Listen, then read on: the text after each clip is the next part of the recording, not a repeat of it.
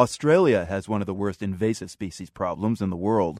Efforts to control or eliminate them have mostly failed, so now some Australian scientists are proposing a whole new approach. They want to reintroduce two native predators to the country's landscape.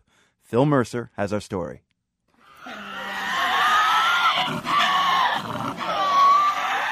It's a sound that hasn't been heard in the wild on Australia's mainland for centuries the screech of a Tasmanian devil.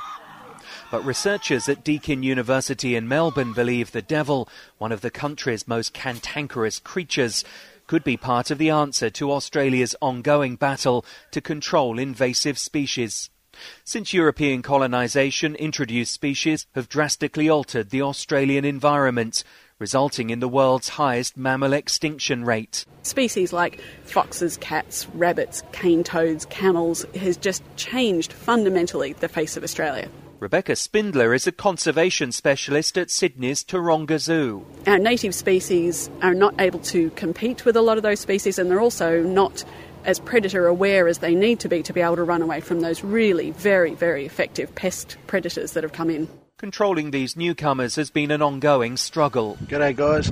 Just out for a quick hunt. It relies heavily on methods like poisoning, fencing, and shooting. But these efforts have largely failed to limit the damage. That's why attention is now turning to the Tasmanian devils. The weasel like carnivorous marsupials disappeared from mainland Australia long before the arrival of Europeans. But they've held out ever since on the island of Tasmania and Deakin University ecologist Euan Ritchie says there's evidence that the devils have helped to keep pest populations there in check. Foxes have been attempted to be introduced to Tasmania many times before, but the reason why they haven't established themselves is because of the presence of devils. So that's kind of good evidence for why we might want to think about bringing devils back to the mainland to control foxes. Ritchie thinks there's also potential in another indigenous predator, the fearsome dingo. The native wild dogs have been eliminated in much of Australia, but they still prowl other parts of the country. So there's quite strong potential that the dingo could be quite effective at controlling cats and foxes and things like kangaroos on the mainland. And the devil has been doing quite a good job in controlling other things in Tasmania. So the idea, of course, is to actually use these predators to our own advantage. Ritchie concedes that repopulating parts of Australia with dingoes is a radical idea that would be opposed by sheep farmers, for example. But supporters say the American experience with reintroducing wolves and other predators to places like Yellowstone National Park shows that such ambitious schemes can work despite local opposition. Researchers would have to carry out small trials here in Australia to know if the idea would work with dingoes and Tasmanian devils. And they'd also first have to overcome another challenge.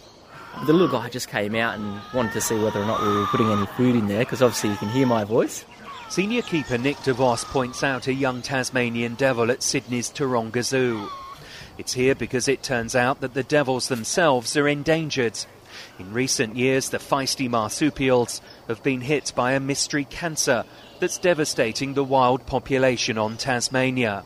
While researchers struggle to get a handle on the disease, there's a nationwide effort to establish healthy captive populations. Taronga is part of a broader insurance program which is basically put together to save the species against extinction in the wild. If the captive breeding program is successful, some of the young devils could then be reintroduced to the wild of mainland Australia for the first time in hundreds of years.